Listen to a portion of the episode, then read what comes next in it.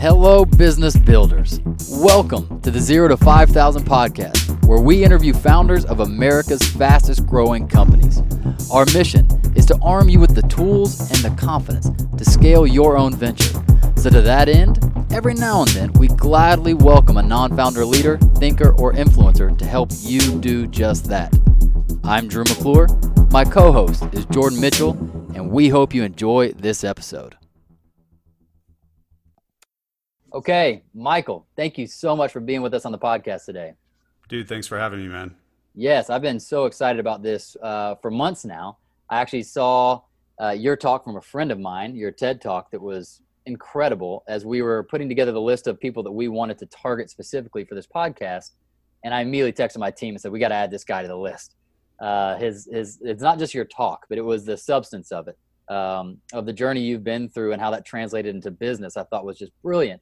And so, where I'd love to start, uh, really from your own mission statement from your website, uh, it states that your mission is to share the secret of what all addicts know with the world. Hopefully, I didn't botch that. Share the secret that all addicts know with the yeah. world. Um, and I want to start there. What in the world does that mean? What is the secret that all addicts know? So, um, the secret that all addicts know. So, for uh, you know, um, this is actually today's the day that my book comes out, and and I get so much crap for the title of the book, um, just like I did for the TED Talk, because because uh, it's great leaders live like drug addicts, and so I find myself immediately having to like explain what the heck am I trying to say? Yes. And so when when I make the statement that great leaders live like drug addicts, what I mean is it's a double entendre, and so when I look at the leaders that are considered great in our past I see people that to me look like addicts in active addiction. They are fixing, they're managing, they're controlling perception by any means necessary in order to get what they want. Mm. And when I think about what I believe the great leaders in our future will look like, I think they'll lead in a fundamentally different way. I think they'll live tr- truly, authentically, or what I call mask free and not hide themselves at all and the people, there is only one segment of our society that has been equipped with a specific system and a specific process to live quote unquote mask free, and that is recovering addicts. And so, in order to be a drug addict, you have to be an expert at wearing masks. Hmm. And the only difference between you and the leader is you're wearing it to get the next high, the leader's wearing it to get the next success. By the way, it totally pays better to be a leader than a drug addict.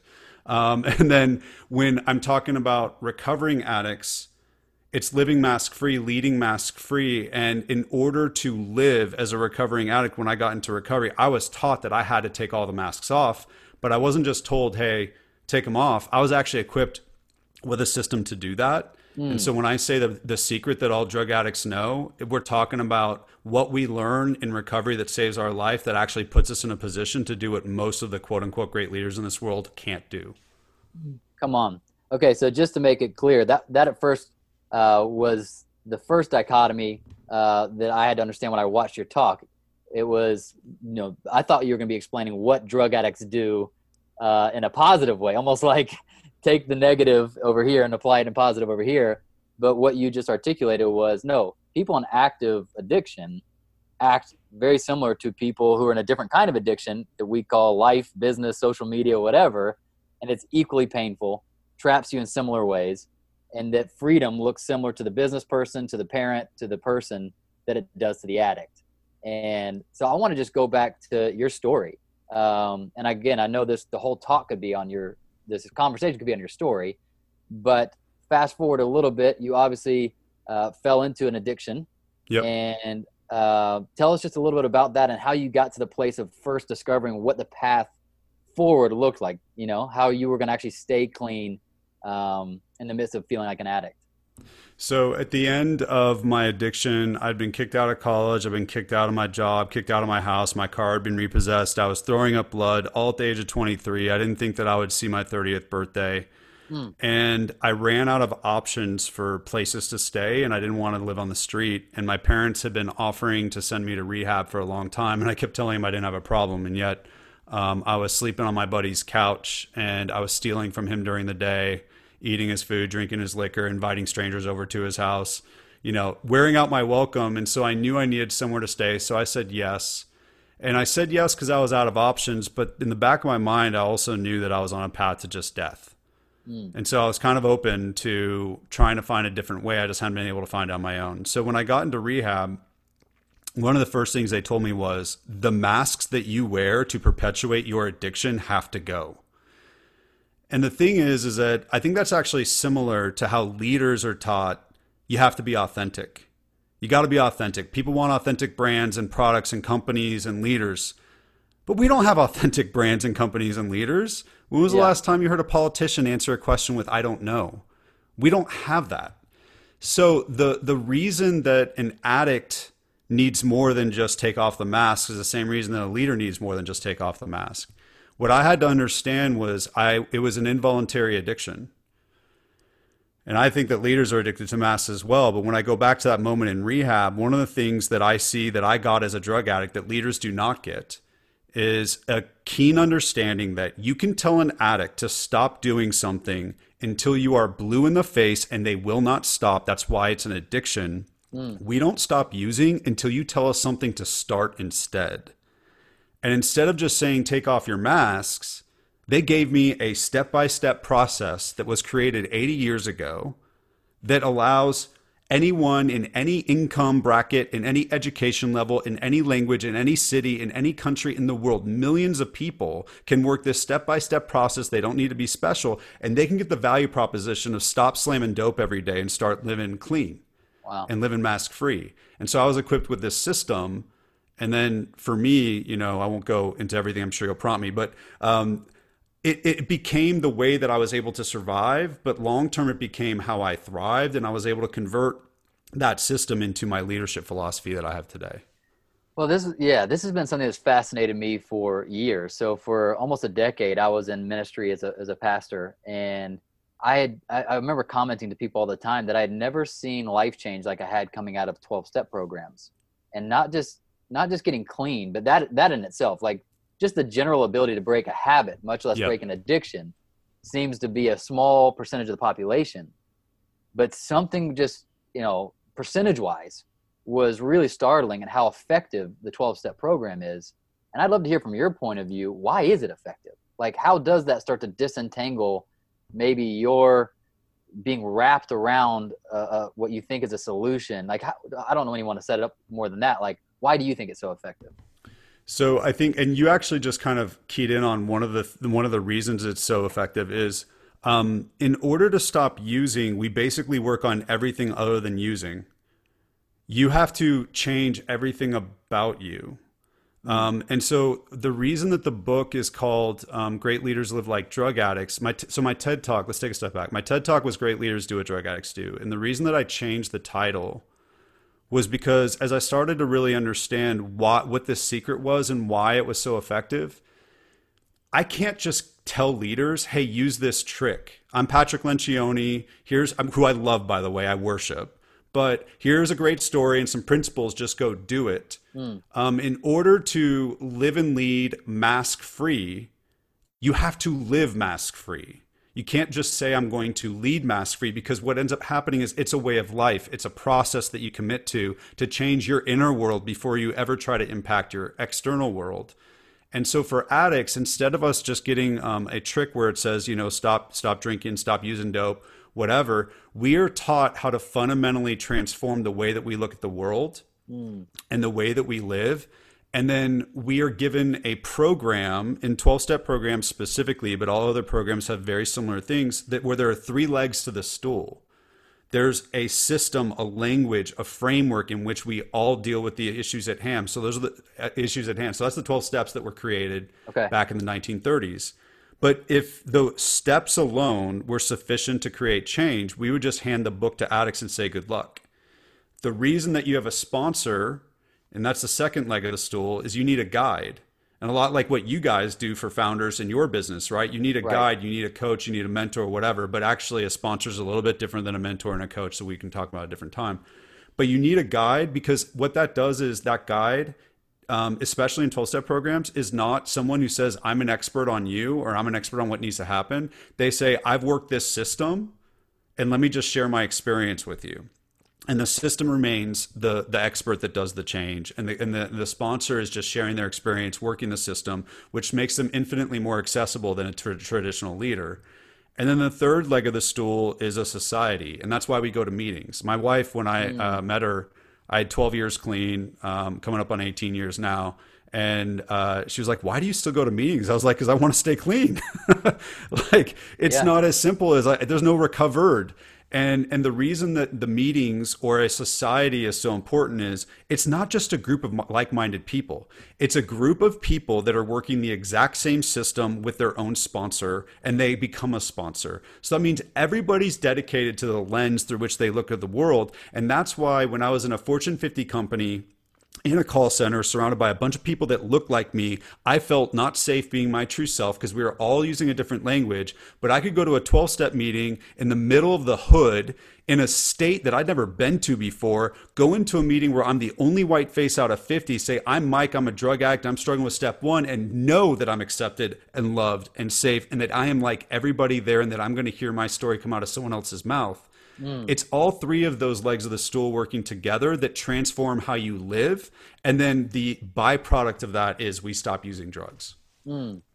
Man, and that's that to me. I want to just touch on that third leg for a second, and then uh, Jordan, I can see you have a question to follow that up with.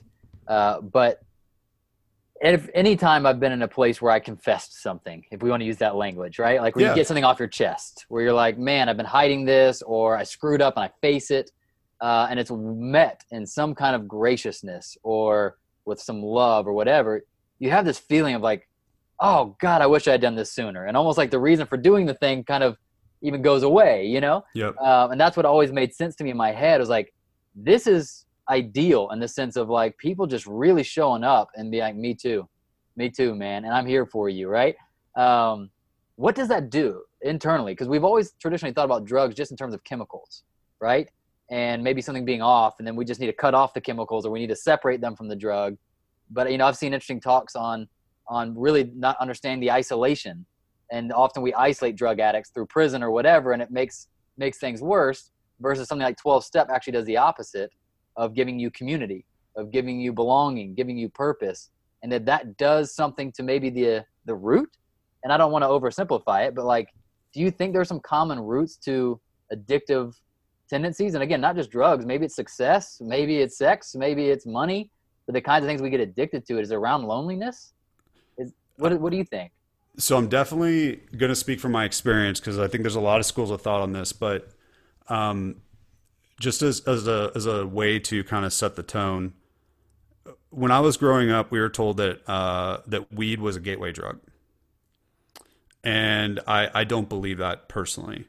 Um, but what I do believe is we now are all high on the universal gateway drug, and it is a device in our pocket.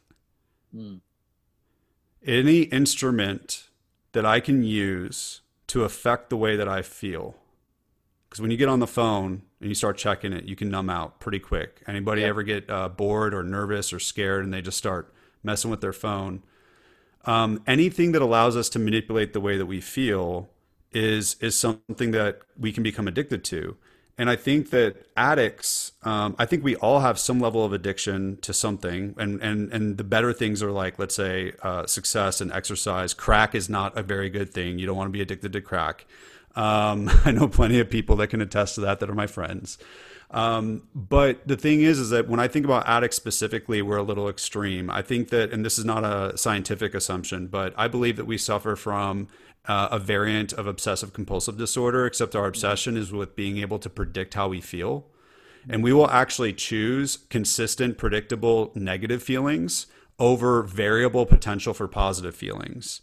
I totally and agree. I think that's actually similar to what leaders experience, not to, you know, continue to draw the parallels, but that's my whole jam. When we are hiding behind the mask, we get to control what we're going to feel. Like no leader wants to go to their team and be like, man, pandemic hit. I have no idea what to do. Because the fear that comes in right after that is a leader doesn't do that. Oh my God, they won't follow me. Oh my God, they won't trust me. Oh my God, they're going to quit. Oh my God, this. Oh my God, whatever. When all you're doing is articulating everything that they're thinking and feeling, which actually gives you trust, gives you connection, gives you credibility. And then it's all about what happens next. Next. And that's do you lead yourself? Do you lean into the uncomfortable work? Do you learn how to surrender the outcome? Do you actually practice rigorous authenticity? And we'll get to those in a minute. But like, are you able to lead yourself? And then they get to watch what you do through that. Mm. And then that creates leadership for them. And so for me, that's what a sponsor did mm. in recovery is they taught me how to lead myself by actually sharing how they responded to their feelings. Like I remember the first funeral that I went to um, and I am I, I would always avoid funerals. I didn't like the way I felt. I don't think anybody likes the way they feel at funerals, but I was sure. an addict and I was really stupid in the way that I mm-hmm. managed that. And I remember um, my sponsor saying, I don't know about you, but for me, one of the reasons I'm so uncomfortable is I'm I'm constantly searching for what am I supposed to do to make it better for the mm. person that's grieving. And that's actually, especially if I'm not super close to the person that passed, that's the hugest source of my discomfort and he said, Mike, I don't know. Uh, I'm not saying you need to do this, but in my experience, it's really helpful for me just to say that person, I don't have the magic words. Yeah. I mean, like I got emotional just now thinking about that. Yeah. Like the freedom of I don't have the magic words. And then him saying, after you say that, what you can do is you can hold space. You don't need to say anything. Mm. And that was, yes, that's not like business, but I can give you all kinds of examples where I did something similar in business but he was leading me by just showing me how he led himself. But he had to acknowledge that he didn't have all the answers and that he didn't have all the control and that he didn't have all. But I still followed him. I followed him wherever he went after that. I actually, yeah, probably before powerful. that too. Yeah. The uh, the permission to operate maybe different than what you think you're supposed to do is freeing. And I think uh, just went to a funeral myself, and giving the person on the other side permission uh, pre-funeral just that it's okay to grieve in a, in a private conversation.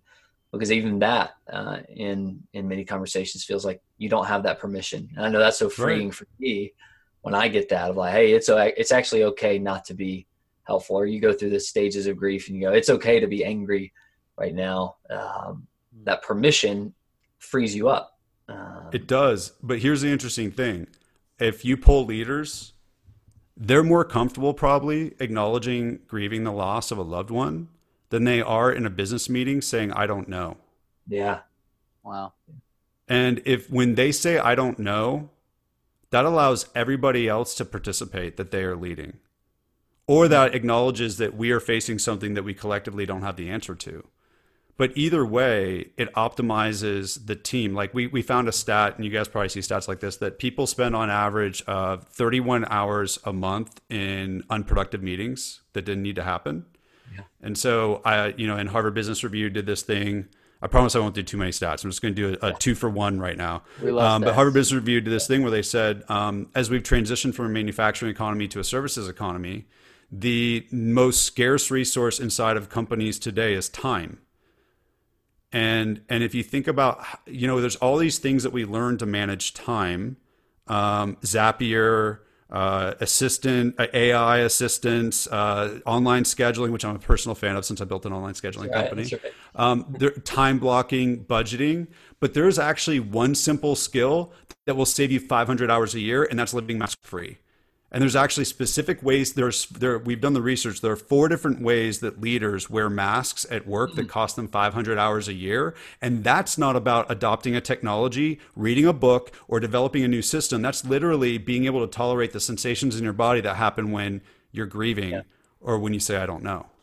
Man that's awesome. Uh, before we get too far i want to go back to uh, those those three legs of the stool back to the systems side. So uh, yep. i've got system sponsor society. There's I have some questions on sponsor too uh, that i want to make sure that we get to because it's different than uh, a coach like you mentioned or different than uh, someone else. I think that's powerful. But on systems um, when you were going through and you were talking about dell and how you actually didn't feel at home there you didn't feel comfortable there it felt like maybe you even prompted to keep your masks on because of yeah. what was going on there versus hey i could i could be in the hood i could be in a place where i don't even look like everyone else and my masks are, are off because we actually are speaking the same language go into that a little bit because that's something that's that's big on in, in, our work is we understand that culture is so tied to language Um, but just dive in, kind of educate our audience too of like, what do you know about common vocabulary and how that actually allows people to live more mask free? Yeah. So, uh, and I'll use an addiction um, example to kind of ground us. So, um, most people know 12 step program was born out of Alcoholics Anonymous. And uh, and the interesting thing is that today there are over I think two, 200 different 12 step fellowships outside of Alcoholics Anonymous. And so one of the things that made AA so powerful was a concept of identification. And by using a common language to diagnose a common problem and access a common solution, everybody's able to see their story in, in someone else's mouth as they are talking. Wow. And the power of that grounds us in a level of safety because we are tribal by nature. We need to fit in with a circle in order to, I mean, it's wired into us for physical survival. We can go into the sociology, all that kind of stuff. But basically, I want to fit in with you guys because I don't want a tiger to eat me. That's my core. I don't think there's any tigers in my house right now, but like that's that's the yeah. core drive that that right. that's happening. And the tribes that we actually are most committed to um, now that our communities are very disparate is actually our work tribes um, a lot of times. And so we find these other tribes and, and, and, and so basically when you have a common and this is this unfortunately like not to use it but it works in cults it works in religions it works in countries it works uh, with diets it works with you know orange theory versus uh, crossfit it, it, it works right. with with all this stuff where you if you can create a common language to address a common problem and equip everybody with a common solution, you create a tribe. And when you create that tribe, you create safety. And when you create that safety, people flourish within that environment. And so, if you go back to my example of Alcoholics Anonymous, one of the reasons that um, you started getting these other 12 step fellowships was you just had a very large contingent of drug addicts hanging out in a meeting where they only talk about alcohol. There was nothing wrong with that meeting, but eventually there were enough of them to go, hey, you know what? There are some specific nuances to you know the difference between a liquor store and a crack house. So we would really, I'm sorry, drug recovering drug addicts joke about crack a lot. I hope I, I don't mean to be shocking, but we're just happy that we're not smoking it, so we joke about it all the time. It's not a funny, it's not a funny thing for those using it, but we're like survivors, so we're like we're able to make fun of it. But the point is, is that you get enough people that are that have this common, like I use drugs, I use things that were illegal as opposed to something that was legal you get an opportunity to create even more identification. And the stronger that identification gets, the greater the transformation potential becomes. And that's why you start having all these. So, like they have a they have a drug fellowship, and then now they're a fellowship specific to specific drugs, and and you get this identification. So, if you go back to leadership, every leader should be working their ass off. When we talk about culture, I think people get really enamored with things like core values on the wall which I'm not saying isn't important. It is. I had them, I believe in them. But I think that what we're really trying to achieve is not a family. People think it's a family. It doesn't have to be a freaking family. CrossFit is not a family. Um, you know, my 12 step, we call ourselves family, but we know we're not actually family. It's your tribe. It, it, it's a group of people that have a common challenge, common language to address that challenge, using a common solution. And if leaders can really ground their people in the same language, and the same way that they view things, regardless of the instruments that you use to achieve that, you create safety. But another thing you create, this is one thing I'm always worried about. When I talk, I worry that people think I'm like just a self help guy, and I'm not. I'm obsessed with how it drives concrete business outcomes. And so maybe you don't care about safety. Maybe you're a pure profit profit guy and all you care about or gal, all you care about is the bottom line. When everybody is using the same language and they feel safe, they are so much more efficient. Absolutely. Seven meetings of posturing end up being one meeting of resolution. Yeah. I mean, there, and there's so many examples that we could go into of that, but it creates so much efficiency. And one of the examples that I, I I've been a member of a bunch of different entrepreneurship and leadership groups, and what I found was we were all working our, our, our different systems for how we grew ourselves, and it was so inefficient. And the example I would always use is if you go to a restaurant, which you know is almost novel right now with the pandemic, but if you go to a restaurant and your your waiter or waitress speaks a different language than you, and they speak a different language than um, the cook, and they speak a different language than the person that brings you the food, you will literally spend all day ordering and not liking what you get. And when leaders do not take the time to ground everybody in the same language and the same value system and really take the time not just to say this is what it is, but help them understand this is how we use that language, you can take something that could be 30 minutes and take eight hours, and then you multiply that yeah. by the number of people that you have. And so if you don't care about the self help safety of it, do it for the efficiency. Yeah, I love that example. Uh, and you just crushed exactly what I was wanting you to tap into, which was uh, building tribe, driving safety actually drives results um, too. And I love that you hopped in, into that because uh, that is that is amazing, and that's stuff that we've seen. And uh, you know, Google's becoming fa- famous for it. Even the Culture Code book by Daniel Coyle has tapped into some of just the power of psychological safety. Yep. I think the way that you work through that uh, is masterful, and I hope people even pro, you know capture the framework or even the system in that because um, I think that is a, powerful takeaway uh, for people as well. Um, Absolutely. I mean, yeah. you think about if you think about cross discipline, if you're coaching an athlete, if you're coaching an artist, if you're coaching a musician, why wouldn't it be the same as a business person? Which is when they play free, they play the best.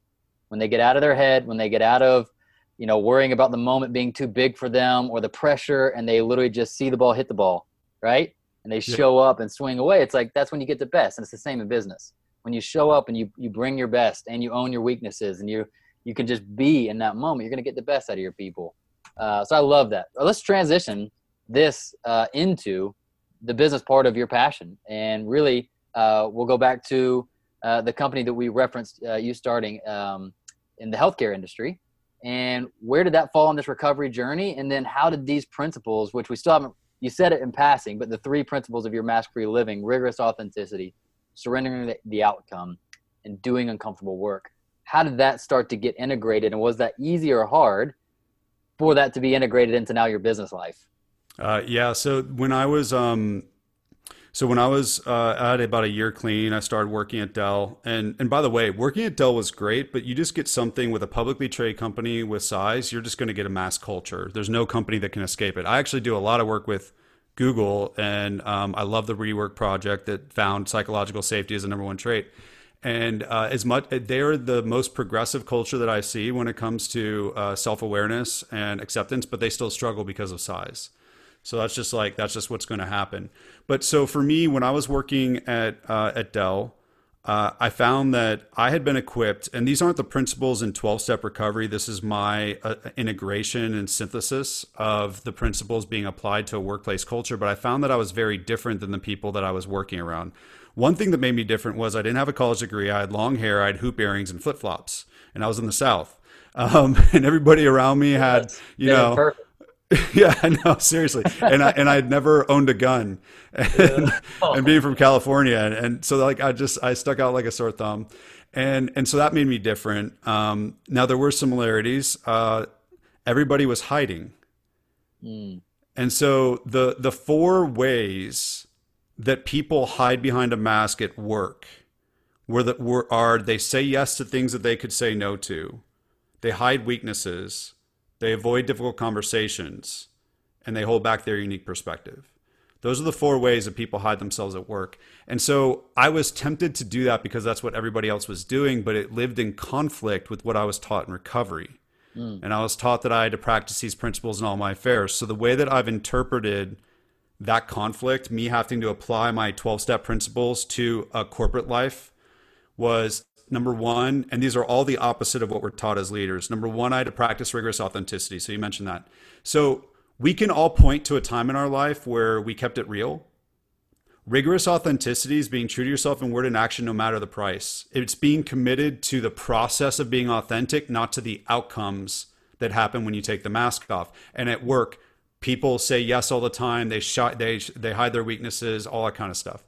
So um, so it was like, okay, I got to be true to myself, but how do I actually do that? So then what I talked about, it's the outcome that we're scared of. So number two, you have to surrender the outcome. So when I would be in these business meetings and and and be surrounded by all these people and I wanted to say no to something, I wanted to share a weakness, I would get so scared when I thought about actually being true to myself. So scared of what would happen. Will I be laughed at? Will I be considered weak? Will I be will it hurt my ability to be promoted? All the all these different mm. things And so I had to use my 12 step recovery to do um, to surrender the outcome. And to me, that that's as simple as identifying what we're scared of what will happen, and then reclaiming like 50% of our energy by identifying all things that we can't control, including the outcome, identifying each one, crossing it off a list, and then identifying all the things that we can control. Surrendering the outcome is all about shifting your focus from what you can't control to what you can control it's simple, but it's not easy. We've all seen people waste a tremendous amount of energy focusing on things that they can't control at the expense of the things that they can. A salesperson that's all upset about their quota compared to the salesperson that's making more calls, neither can truly affect the outcome and, and determine it, but they can control what they do. Yeah. And so that was something that I was taught in recovery. So while I had all these leaders around me that would get into all these gossipy water cooler conversations about our goals and what management was doing, I was just cranking out work because I surrendered all that stuff. And, and I thought being a drug addict in recovery was going to make me weak, but it made me stronger and more efficient in that way. And when mm-hmm. you're able to get clear on what's true to yourself, and when you're able to reclaim masses, massive amounts of energy and get free of the outcomes, you're then free to do what I call uncomfortable work. And most people say, Oh, I know how to do uncomfortable work. That makes sense. I'm like, No, you know how to do smart work and hard work. Those are physical and intellectual. Uncomfortable work is emotional. It's a sensation in our body that deters us from action that we know we need to take. Yes. How many of you have seen someone doing eight hours of hard work, avoiding five minutes of uncomfortable work? Anybody that is a manager that has to performance manage someone knows what I'm talking about. Like, you know what I'm talking about. Anyone that's ever said yes to a customer when you wanted to say no, they know what I'm talking about. So, when you start adding all the stuff up in my time at Dell, I went from thinking that I had this like way of looking at the world that was going to hold me back and make me an outsider. And I was both right and wrong. It did make me an outsider. I don't want to tell anyone that living in that living and leading mask free is easy. It's not. When you are the first ones through the door, your nose gets bloody. But mm. that's the price of that's the price of progress. That's the price of revolution. That's the price of change. And so I was an outsider.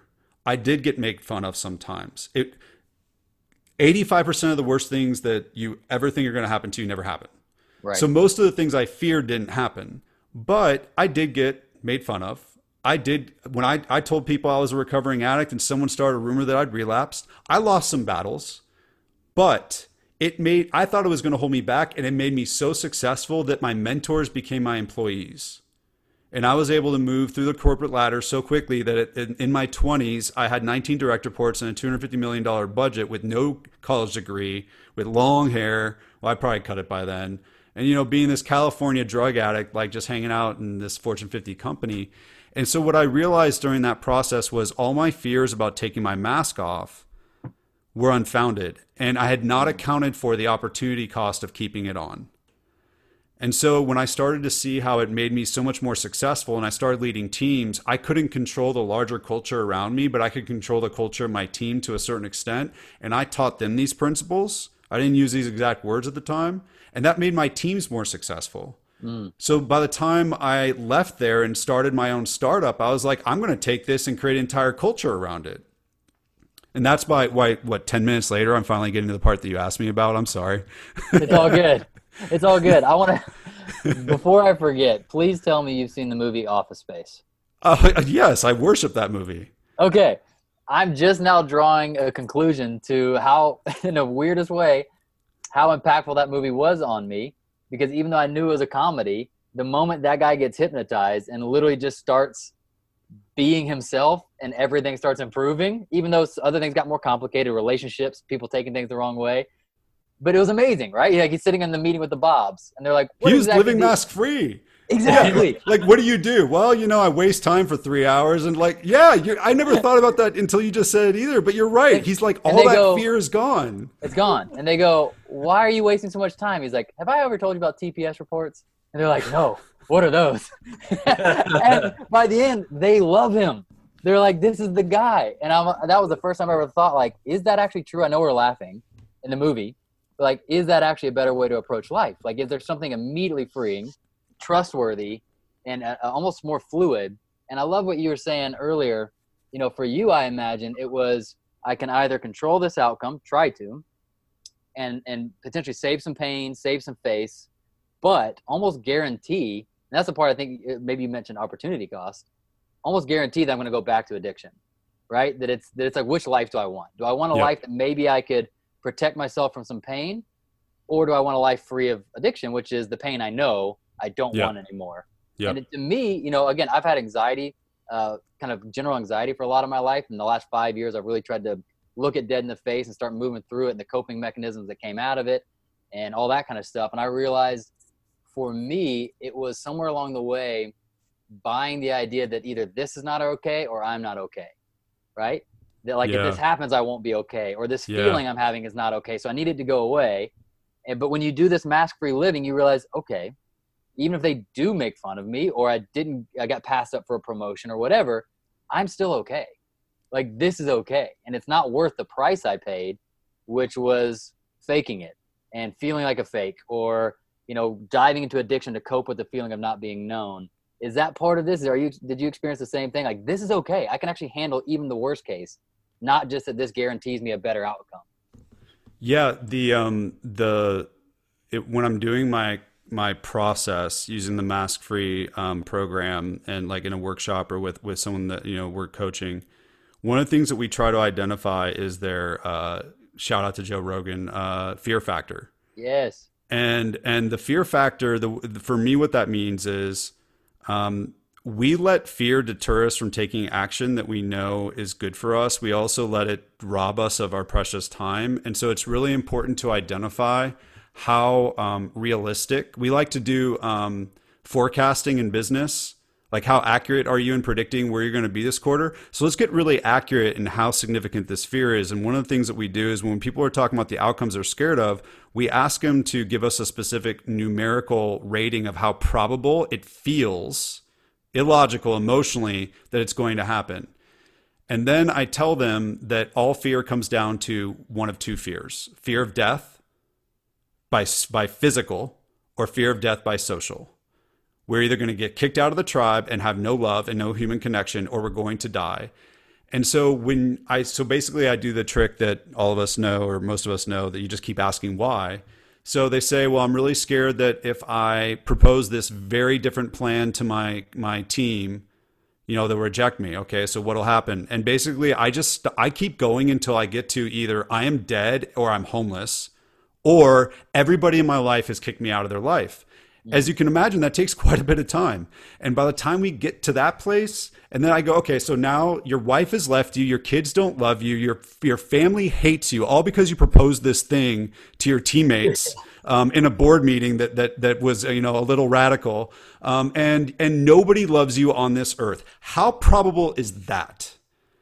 And they'll be like, oh, like one percent, and then you just take how, the number that they rated how how real it feels by how mm-hmm. objectively actually probable it is. And it's like okay so you're giving your fear about 20 times more value than the time that you could be saving and doing something instead by just pushing through that fear because you're reacting as if everybody will hate you for the rest of your life. 100% and we're mm. letting those feelings i mean and this is why like this is why the old school that says feelings don't matter and, and self-help they have to understand there are people that just focus on self-help but they don't think about how it impacts business. But i think that we on this call we are obsessed with how it impacts business because we see how it creates a competitive advantage. 100%. and if when you can move through that feeling in your body i needed see this here's the thing that you guys don't need. You're what we call normies okay so my wife Is that loves like being called a normie is that like muggles and harry potter no, Yes. it's, well, I haven't watched Harry Potter, so I don't know how positive or negative that is. But it's a positive thing. It means you could have a beer, you could you could do whatever.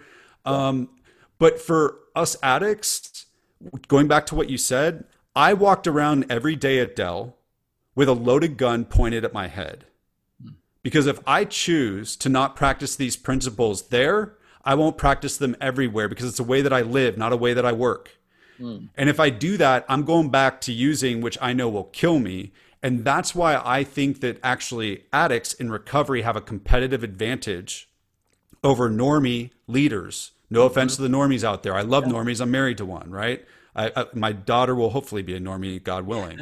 you know, we'll find out. But but the point is, is that I have an incentive to walk through that fear because what waits for me on the other side is very very different than for most people when you're th- when you talk about I'm scared that I'll have to find another job because even when I'm doing this with people and we don't get into the dramatic stuff I'll be like so you might lose your job like do you think that you wouldn't be able to find another job they'll be like no I can find another job Do you think you could find you have options of jobs that you think that you would you would like? No, actually, I think I'll probably find something I like. In fact, our competitors pretty good. I'm like, then what the heck? What are we talking about here? yeah. Like, but what's the cost of you always? In in most companies, we are, don't train people to be leaders. We train them to be followers. Mm-hmm. So, what's the price of you not leading yourself in that moment? Are you missing out on your opportunity to truly become the leader that you want to be? Or are you going to shut up and not share your radical idea or call out that blind spot because you want to follow the other quote unquote leaders? Mm. The opportunity cost of that could be very, very real. Whereas the reality of you getting kicked out of the tribe is probably not so great. Yeah. I think oh. about the same exercise of understanding that, you know, you have the high incentive gun to your head every single day, but the person who doesn't, the normies, if you actually started taking the probability of whether or not they were going to get to that dream result that they've always wanted and desired so deeply, the probability is actually probably pretty high that they're not going to get there because they actually haven't incentivized themselves and understand that actually you just because you imagine it it's it's going to happen it's like no no no like i love that exercise of understanding that yeah on the low fear side there's probably a high probability the person's not going to get their results either that they're they're deeply wanting um, which just may in, help you even end up creating another outcome to go okay now we understand what what reality is and start operating in that. Versus, That's why I tell people the outcome, yeah. the shift in thinking is to go from I'm trying to achieve these goals to my goal is the process. Mm-hmm. And if you can commit to the process and surrender the outcomes, I, I'm not the only person that can provide testimony to the fact that you'll actually achieve way beyond your dreams. I mean, I got so many friends in recovery alone and other people that now that I work with with the Mastery program that when they let go of all those things that have been stopping them that they're scared of, they I'm not going to say they this isn't an online course that you where you see the ad on YouTube and they promise you a Ferrari when passive income and all that kind of crap. Um, I'm not promising you uh, the Ferrari, the Lamborghini. I'm I'm promising you how you you think you'll feel if you have a Ferrari or Lamborghini, except the difference is if you have a Ferrari or Lamborghini, you're probably not going to feel the way you think. Mm-hmm. But the level of freedom that you can feel in being your true self, you will find your purpose. You will find the best use of your skills and talents. You will be able to be more successful if you unlock your true self as your competitive advantage and your secret weapon. But for a lot of people, they're scared that they won't get what they want. And my experience is that when you actually commit to the process as the outcome that you are chasing, you short yourself when you write out what you want. Mm. Come on. Mm. Yeah, that was true for me. Uh, all the way back to something as simple as exercise. When I was, it was like years of me being out of shape and knowing I shouldn't be out of shape. And I realized the trap I fell in was the goal, the 90 days from now. I want to be here in 90 days from now. And I was not making a lifelong commitment to a change of my my relationship with exercise and my relationship with my health. Until one day I was walking around a track, I was like, man, what would it be like to be in better shape at 40 than 30? Be in better shape at 50 than 40? Mm like what would that be like for me to have a like where i fall even more in love with whatever activity i choose whether it's working out or running or whatever. And that was the first time i started getting momentum and i haven't stopped. That has now become my part of my new normal but i never stuck when i was just seeing the goal as like how do i lose weight? Or how do i get here by beach season? Or whatever the thing was. It's the same thing with reading writing my book. I was so stopped up my first book with insecurity and you know, all that kind of stuff. Then the deadline would pass and like, oh my God, you know, and then you feel the, I got to hit the next deadline. And I just decided, my buddy who's an artist, a, a musician, a musician, he's like, you got to think about this as one of many books. And that what you fell in love with was not this book or any book, but you fell in love with sharing ideas. So get mm. back in the process of sharing ideas, you know, write, capturing those, writing those down, and just don't stop, you know? Uh, and so things like that helped me similar to you, just saying that's the process. And when you say uncomfortable work, I hear resistance. I don't know if you've ever read um, Steven Pressfield and his mm-hmm. his. Oh my God, you're about to find a, um, a brother in arms. He's he's much older than, than both of us, uh, and rarely does interviews. But I'm going to try to get him one day to be on our podcast. Uh, but he wrote uh, the Legend of Bagger Vance and oh. some other big kind of uh, movies that got turned into sorry books that got turned into movies. Um, but he he wrote a book called The War of Art and it's the thing that most changed my life. Somebody maybe to you is 12 the 12 steps. It was like my Bible that I carried around with me everywhere I went. And all it basically said in short chapters in a short book was in a hundred different ways, what you're feeling is called resistance. mm. and you have to move past it. That basically what stands between you and any good thing you want to do. He said anything, moral, business, any good thing is going to be this thing we call resistance, and it's mostly internal, and it's a feeling, and it'll beg with you, it'll bargain with you, it'll bully you, it'll do whatever tactic it can to keep you the same. But all you have to do is walk through it. And mm. so there's this whole book about how to overcome resistance that came from him being a struggling writer, living on the streets, never finishing scripts, you know, uh, doing the, it's one of the best books I've ever read. But um, I, I resonate, I, wrote, I, I resonate deeply with you on that uncomfortable work because that's what that meant to me was the emotional, not the hard or the smart, but the emotional that most people wouldn't even understand when you tell them it's hard, you know? Um, and so what I'm interested in now is well, let's go into you starting the company and in particular, yeah, like 50 minutes later, right? My bad. Hey, dude, it's all good. this is the conversation I want to have. This is the real human conversation. Um, and in particular, that I, I want to just fast forward to that. What one? What was the company? And then two, to set up that that first major deal. Because in my mind, yep. that's where these principles really got tested, right? Yeah. So it sounds like you yeah. know what I'm talking about. Yeah. So I, you know, I, at Dell, I'd been like, oh, I can actually do this. It's good for me. But then I, I started building a company. I'm like, oh, we can use these principles, and and it sounded great but I'd never been an entrepreneur with everything on the line. So, um, mm. so just for the context for what I had on the line, um, in 2010, left my job, height of the recession. Uh, we had no outside funding whatsoever. So maxed out my credit card, drained my bank account, withdrew from my 401k, bet everything on a company. Had never been an entrepreneur. We didn't have any connections, no patents, no degrees. Nobody had ever built a company to a million in revenue. Like we should have failed. and uh, I, you know, using the the credit card and my savings, I went out on the road and, and we, we built this piece of software. And our mission was to reinvent access to healthcare by allowing patients to digitally self schedule appointments online in 30 seconds or less. And and at the time, 99% of healthcare appointments were made over the phone. Fun fact: uh, 90% of healthcare appointments are still made over the phone. It's a wow. problem that still needs to be. We created a multi-billion-dollar industry in, in creating uh, this company, and it's still not fully solved. Um, so that just tells you how behind healthcare is. So for us, um, we were learning a new industry, building the company. I'd been out trying to get hospitals to buy. Um, I get laughed out of nine, and then one would go, oh "My God, you guys are going to revolutionize access to healthcare!" And so those are the ones I focused on. But we were running out of money, and we didn't have a way to get more funds. And again, it was a recession. And then uh, one of the hospitals we were working with was was part of one of the largest national hospital systems in the U.S.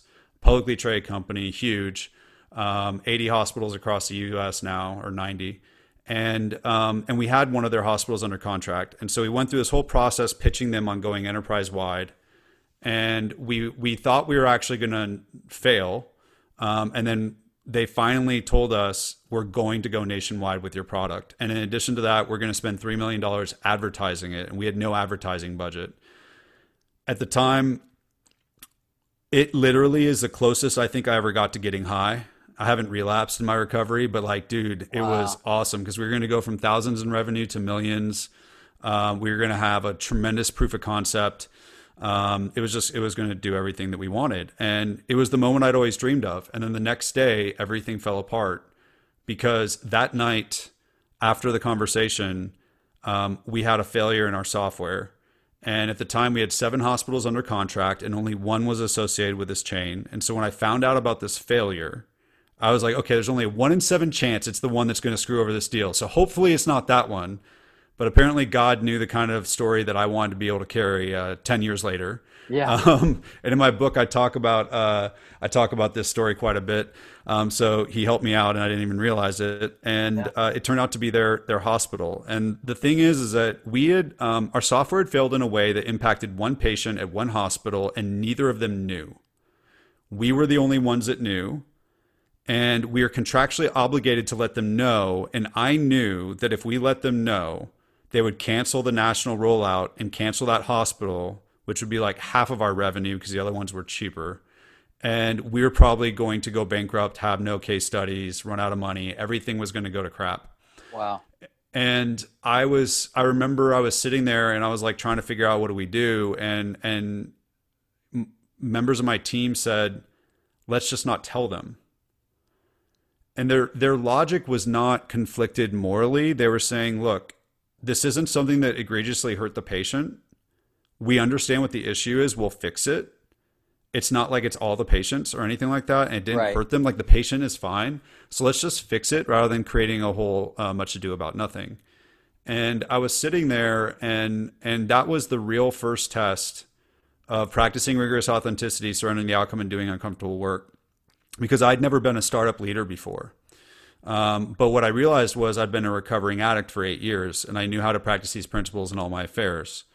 And so I um, I got a call from a sponsee while I was trying to figure out what to do, and I remember telling him to surrender the outcome, and then I get off the phone. I'm like, oh crap, I got to surrender the outcome.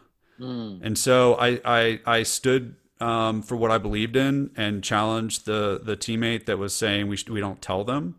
And I picked up the phone and I called them and I told them about the error and I braced for the response. And the response I got was not what I expected. It was a ton of laughing. And I thought that it was so bad that she was laughing really hard, but it turned out that she said, We are so used to getting calls like this from partners that have impacted 20,000 patients negatively, and you didn't even impact the patient negatively, and it was just one. I can't believe you told me. And that led to a level of trust that made them go enterprise wide, um, made them adopt all of our new products. They became the super customer that every startup wants at the beginning to have that. I mean, they took us from, God, I think we were at like 300,000 in revenue or something like that, or, you know, whatever, to like over 2 million. I mean, and that, you know, like only 1% of startups cross that $1 million threshold. Um, and and and then it led to us getting all of the largest health systems or almost all the largest health systems. But the most important thing is not that we won the contract; it's that I got to tell that story to every customer and every employee that I ever met with after, because that was the way. Going back to creating language and creating the common framework, that was the way that I said, no, these aren't just values on the freaking wall this is how I live. This is how we live. Because I, I coach founders too, and, and one of the things I tell them is is that there's no point in trying to figure out what your business core values are. You already have them. They're your personal values. Yep. Because you'll you won't act in integrity if you have something different on the wall. So you might as well just figure out how to codify your personal values. And that test was so scary. Like I was petrified. I was looking at my employees and I'm like, dude, I'm not going to, you're going to be out of a job. You took this risk on me. We wanted to make this change in the world. That wasn't going to happen. I was going to be financially ruined. I mean, like, it was just everything was on the line, but I was committed to the process, not the outcome. And as a great, I mean, there are times where I was rigorously authentic. I surrendered the outcome. I did uncomfortable work in business transactions and we didn't win business. But we did really well. And we were acquired by a publicly traded company. We became an Inc. 500 startup with no funding and, and no connections in the recession. I mean, we did all these great things. And when I look back at the 50 wonderful human beings that would wax companies with 500 human beings working for them, the only thing I can point to, even now when we meet up for like alumni dinners, which is I think is a real treat for a company to do since we were acquired in 2015, um, the one thing I can point to is we had a truly mask-free culture and and everybody unleashed the power of the true self but also what that meant was we were incredibly efficient. We were incredibly efficient and everybody scaled because nobody hid. I think that and i think that's why customers like doing business with us over our competitors. I think that's why we were able to unlock innovation at the rate that we did. We were so efficient in so many ways and and it led to an incredible outcome. Um, truth is anyone that knows me i didn't want to sell the company and so i was actually really sad at the time but now uh, everything happens for a reason. Now that I'm sitting here with you guys telling the story, I know why I did it. Yeah. Wow. Man, Man. Uh, love that, Michael. This is is kind of just a curious curious thing because I think it'll test test the fact that uh, our lives aren't just these moments, but we actually have to keep living them. So one of the pieces I want to dig in on that story is you then had a chance because when we listen to your TED talk, you talk about how you interview people, and Yeah. we interview them. And we want them to share their weaknesses. And most people end up sharing, you know, what's your weakness? And they just take a strength and they turn it into their weakness. And it Yeah. is most frustrating thing ever to hear uh, and you did you know you gracefully shared that but let's say you you actually did that you interviewed this team member and now that team member has done the thing that we don't want them to do they've actually said let's not be our authentic selves they're they're experiencing their own resistance which is their own fear really i want to dig into like actually how did you as the leader of the company and, the leaders on the team like how did you guys manage from there? Did you say, "Oh, look, you you know, we have to crucify that person. That person is, you know, they have not shown their true true selves. Get them out." Like, how did you manage in the midst of that? Because you made the right decision, but internally, you still had a a conversation to have. You have one of those difficult conversations that creates an uncomfortable thing that a lot of people try to avoid uh, in their management. What did you guys do in, in that circumstance? So, so two, uh, three things. So the first thing is um, actually taking the time to practice applying the principles of our culture in the interview process so that we're not surprised at someone not executing to those values. So I, I talk about how I would ask about the weakness and we, we would do all that. But like I had people that were quote unquote A players and I would not hire them and I would hire the B plus player if they aligned with this value. Because my greatest fear is somebody won't tell me the truth. And I don't want to be surrounded by people where I have to question that, especially when you're a CEO um, and it gets lonely at the top. So, um, first of all, it's filtering. Second of all, it's example. So, anybody that gets through the filter, I'm, i I think is reasonable to say that they were open to being vulnerable and authentic and and and to live mask free. But the question is, how do you offset all of the wiring that the world has done on them prior to them walking through the door? They literally have reflexes they don't even know that they have. And so that was so the thing that I would do is I would address it. I would address it and I would model it. And Simon Sinek has a book that I, I love that says leaders eat last, but I will tell you that authentic leaders go first. And I would go to my team and I would, I, so I still remember um, when we had five employees and we ended up on this national TV show and all the exposure, I, I didn't know how it would kill us, but I was fairly certain it could hurt us. And I'd never led a startup before and I was terrified. And I, and it occurred to me that I had no idea how to be a CEO and I had an email signature that said CEO, but I was like a little kid in a suit. I had no idea what I was doing. And so my first inclination was to tell my team because that was my recovery talking. But then the wiring kicked in and it said, You can't tell your team that. They'll leave you. They'll lose confidence in you. They'll, I mean, they'll question everything you say. That, that's not what a real man does. That's not what a real leader does, like whatever. And I had to practice principles. And this was actually before that moment with that large company I went to them and hat in hand and I said, I don't know how to be a CEO. And I have a lot of weaknesses. I'm not quite sure what to do with them. I'm committed to working on them, but do you guys have any ideas on what I should do? No leader had ever done that with me in my history of leadership. Wow. And they helped me find a mentor. And I started sharing with them my weaknesses on a regular basis and then what I did to work on them. I didn't wait. I didn't do what most leaders do, and they wait until they solve the problem. They say, Hey, I want you to come to me if you have a problem. This is a safe place, but I'm going to go over there with the other CEOs and executives right. that are part of my mastermind group, and I'm going to tell them I'm all fucked up. And then I'm going to come back here and tell you, Hey, guys, guess what? I had no idea how to do X, but now I know how to do it. Now, what are you struggling with? Like that, that's not how it works, man. Like you got to go first.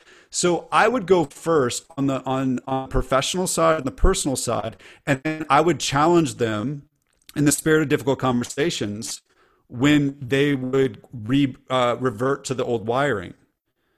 So between those two things, we had a really great culture. However, um, it, the last chapter in my book is a chapter I wasn't going to put in it, and it, now it's my favorite chapter. And when people read the book, it's their favorite chapter too. And it's called "A Tale of Two Divorces." And I thought, how appropriate for a book about living mask free that I'm going to end, the, end it not with a chapter on how I'm awesome and you're going to save the world. It's a chapter of how I stopped practicing everything that I preach in the book. And it's when I went through a divorce with my business partner and my wife in the same year. And it's about how I stopped practicing all this stuff and single handedly almost ruined our, our company culture. That's why I say I know how to build a mastery culture because I also know how to dismantle one. And it's all, I could trace it all back to um, I hired an employee where I chose not to filter them through these values. I chose to look at them through rose-colored glasses. I put them in a leadership position, and they and they started a coup and tried to kick me out of my own company and turn my partner against me. And and and we had never lost an employee we wanted to keep. And in, within six months of hiring this person, I'd lost five as a percentage. That was you know a seventh of our team. Wow. And it was a living hell. I was in a war on two fronts. And and at the same time, I in the book I share about how I climbed out of that hole. But I think the key is is that A, know how you filter for masks. And and it's just like if you're hiring a salesperson, if you hire a salesperson and you don't make them role play, that is stupid. Mm you're asking them to do a, a thing and you're going to talk about everything other than making them do the thing. When an athlete goes to do tryouts they have them actually shoot put the ball in the hoop. They have them actually run the sprint right? Like it's it's it's insane. Like so anyhow so hiring sales.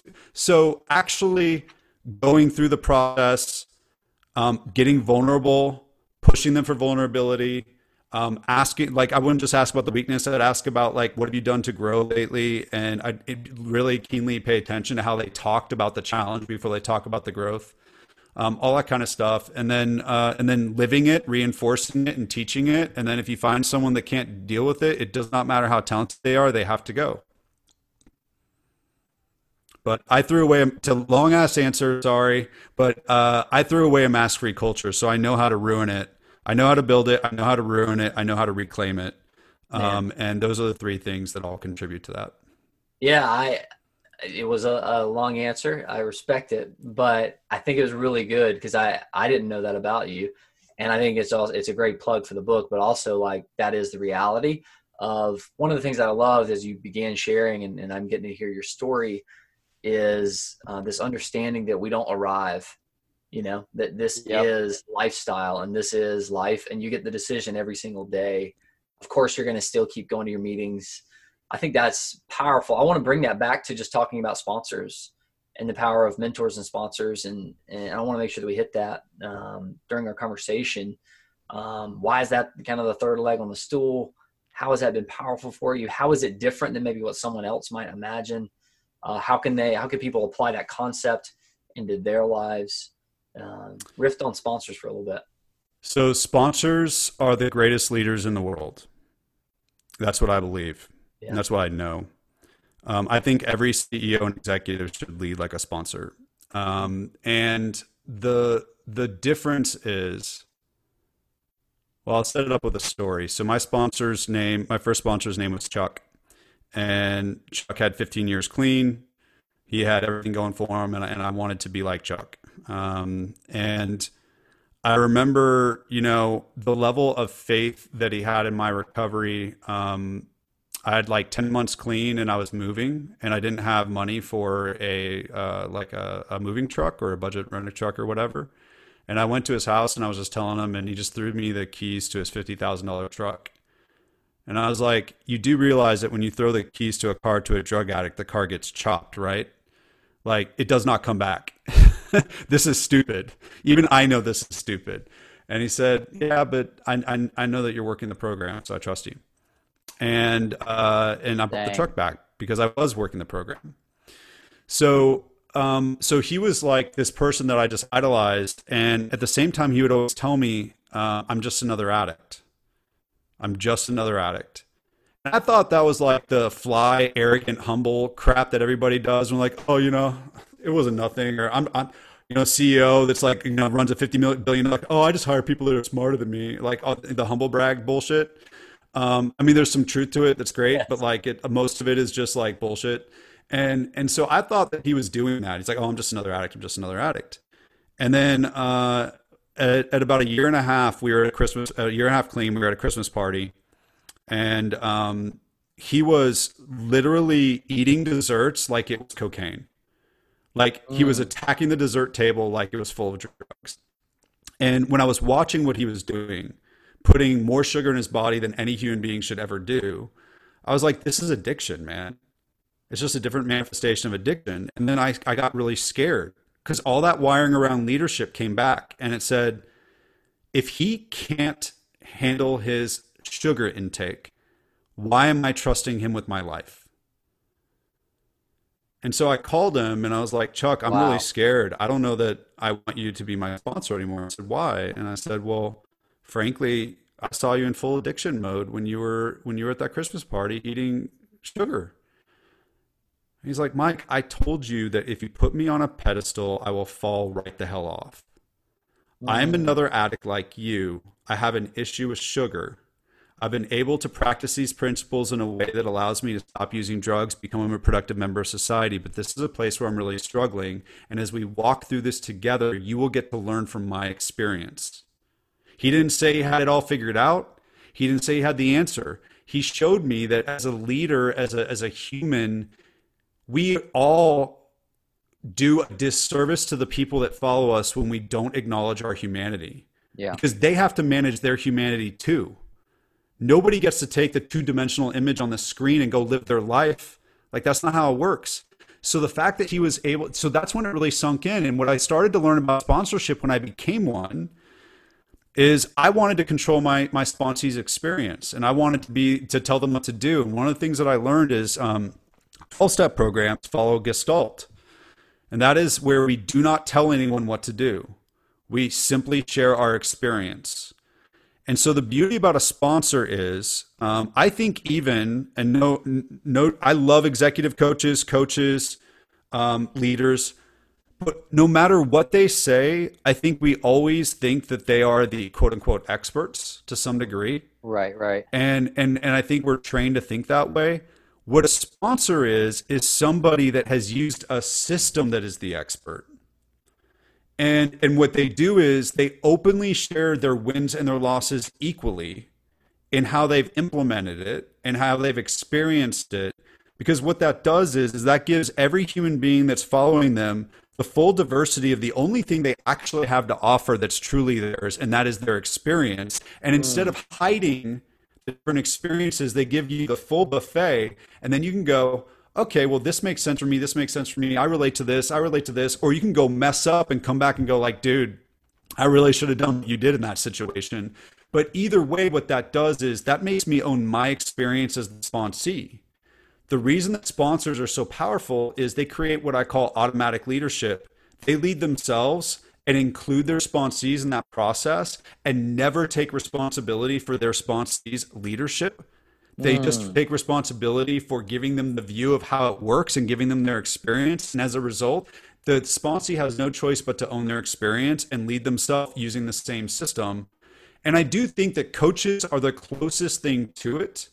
And I actually think that the spirit of coaching, like I actually feel like I know enough about you guys right now that I think you do it exactly the way I just described it when you are working with your your founders. But I still think that coaches like I still think of Bobby Knight throwing a chair. I still think of him as having power and being like right, you know right. more powerful and all that kind of stuff. And so regardless how you do it, I still think we put coaches on a pedestal the same way I put Chuck on a pedestal. But the one uh, nice byproduct of sponsors being drug addicts is it's not hard to see them as weak. It's not hard to see them as human because they're freaking drug addicts, right? Yes. So that allowed me to kind of go, okay, he's sharing the full like variety of his humanity how he's leading himself through it. And he's going to teach me the process that he uses to manage himself. But instead of only showing me the wins and hiding the losses, he's going to show me everything so that I get the benefit. And what he used to always tell me, I'll stop with this, is he said, What my predecessors did is what I want to do for you. My predecessors allowed me to stand on their shoulders and see further than they could. And I want you to do the same. And uh, he did that. I, uh, God, I get emotional just thinking about it. I he's got 30 plus years clean now, and he says that there are things that I got in my first five years that he didn't get in his first 15. But it's not because I was special. It's because I had more experience, strength, and hope to work with than he did.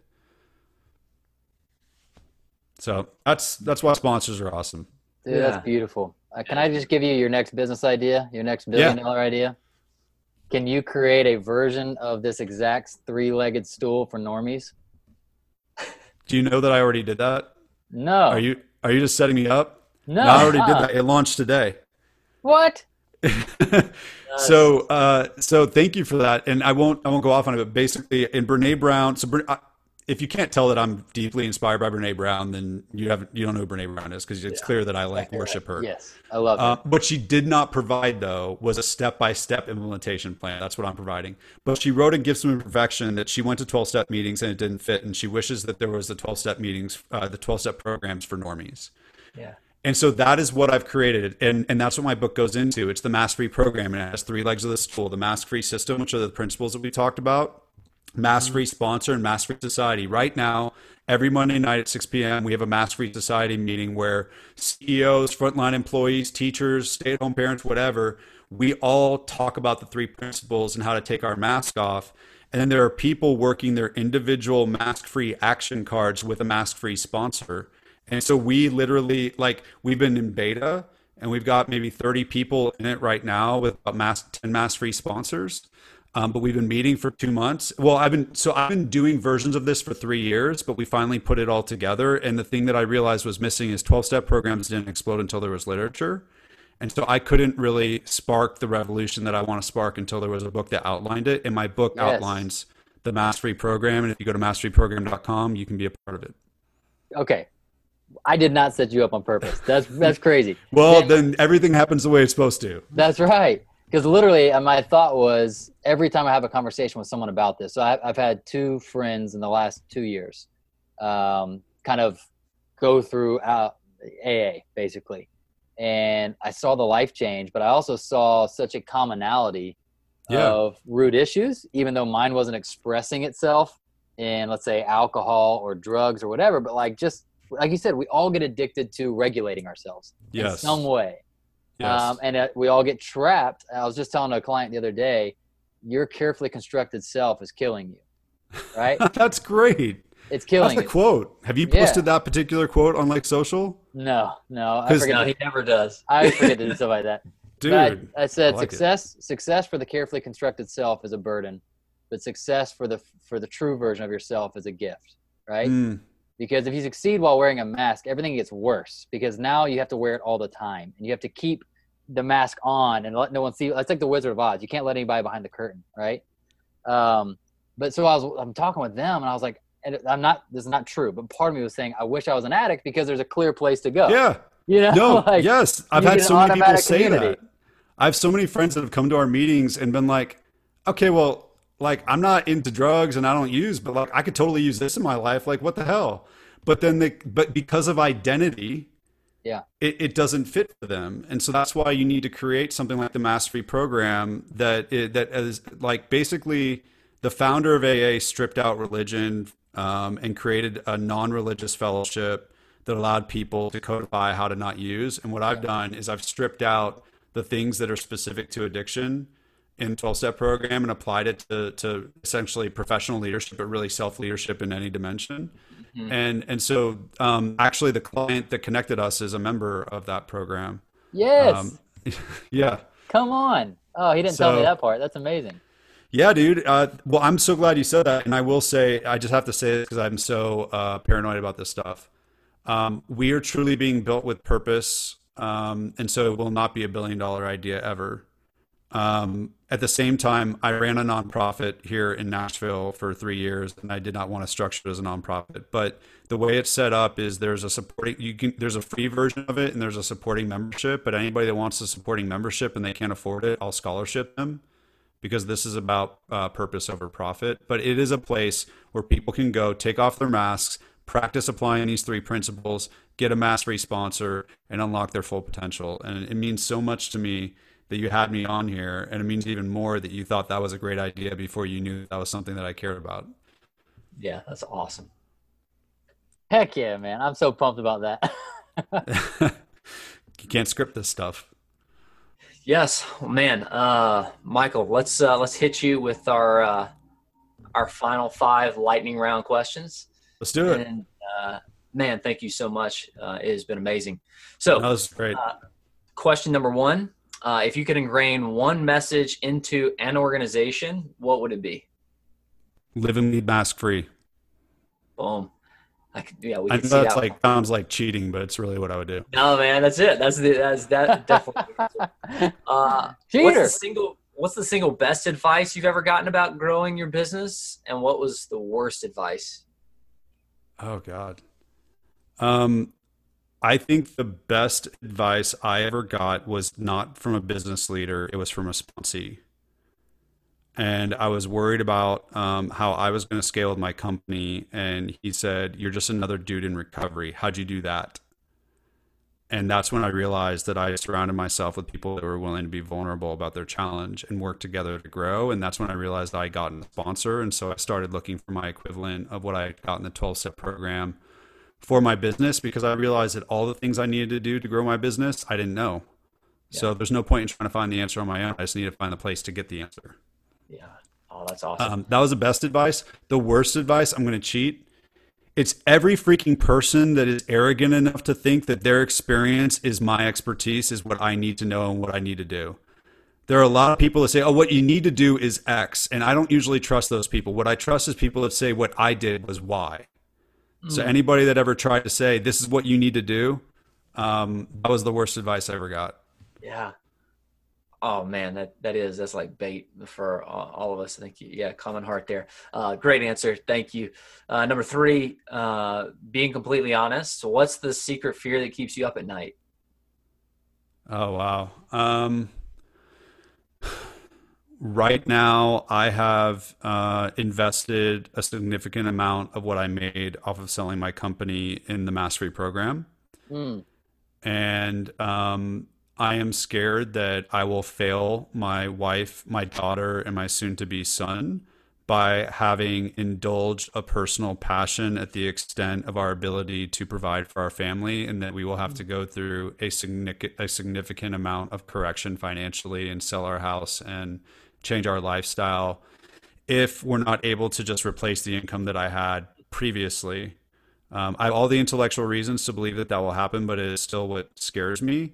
And then the thing that scares me even more is if that if I make the change in the world that I aim to make and we don't have to sell our house, I'm scared I won't be happy when I get to that place. Yeah. Man, beautiful answer. Thank you for Thank modeling you. Uh, what you're communicating to everybody uh, on this podcast. That's beautiful, man. Thanks, uh, man. Thank you for that. Uh, what's the dream result that you're driving towards every day? So, three different milestones 10,000 leaders in our mask free society, 1 million leaders in our mask free society, in a world where the default for leaders is to live and lead mask free. Come on. A mask free world. Yeah. I love that. Um, I don't know if that last one will happen, but I'm gonna die trying. yeah, point. I think that's the that's the one, man. It's the it's the one that is worth uh, leaving a legacy towards. Love it. Uh, number five, this is our fun one. Uh, if you could hop in a DeLorean, go back for five seconds to your past, shout one thing to yourself from the driver window, when would you go back and what would you say? Um, am I wearing the cool clothes that Michael J. Fox wore, or do I have to wear less attractive attire? No, absolutely. You're wearing exactly that. um, I would go back to Michael Brody-Waite that had just thrown up blood that was on that was in a car that his, his, friend Brian was driving him to rehab. And I would tell him that um, he wasn't learning he wasn't going there to learn how to survive, that he was going there to learn how to thrive. Hmm. Yeah. That's it. we can't yeah. on a better, on up, than that. Yeah. Thank you. This yeah. Has been a, this has been a real treat. And again, this is this is what we we want to start the podcast for to have conversation about brilliant business philosophy that you've shared with us. Uh, amazing around creating a culture on um, on critical decision making, that kind of stuff, but also just the human element. Um, and so, mm-hmm. Michael, thank you so much for uh, the journey you've been on for yourself, doing the uncomfortable work, but now uh, making it a gift to the, to the rest of us. And I am so excited. I can't believe we almost went through the podcast and weren't going to announce what you what you launched today because we didn't know about it. Um, but you have you have uh, some new members coming your way from us and hopefully from our podcast. Um, so, Michael, thank you so much for being a guest on this on this podcast. Thank you. Thanks for having a platform like this and for uh, being so aligned. I, I, really appreciate it. It was great meeting you. Yeah, absolutely. Thanks, thanks, buddy. Okay, friends, thanks for listening. We hope you enjoyed it. Head to zero to 5000.com for exclusive tools to grow your business. That's Z E R O T O 5000.com.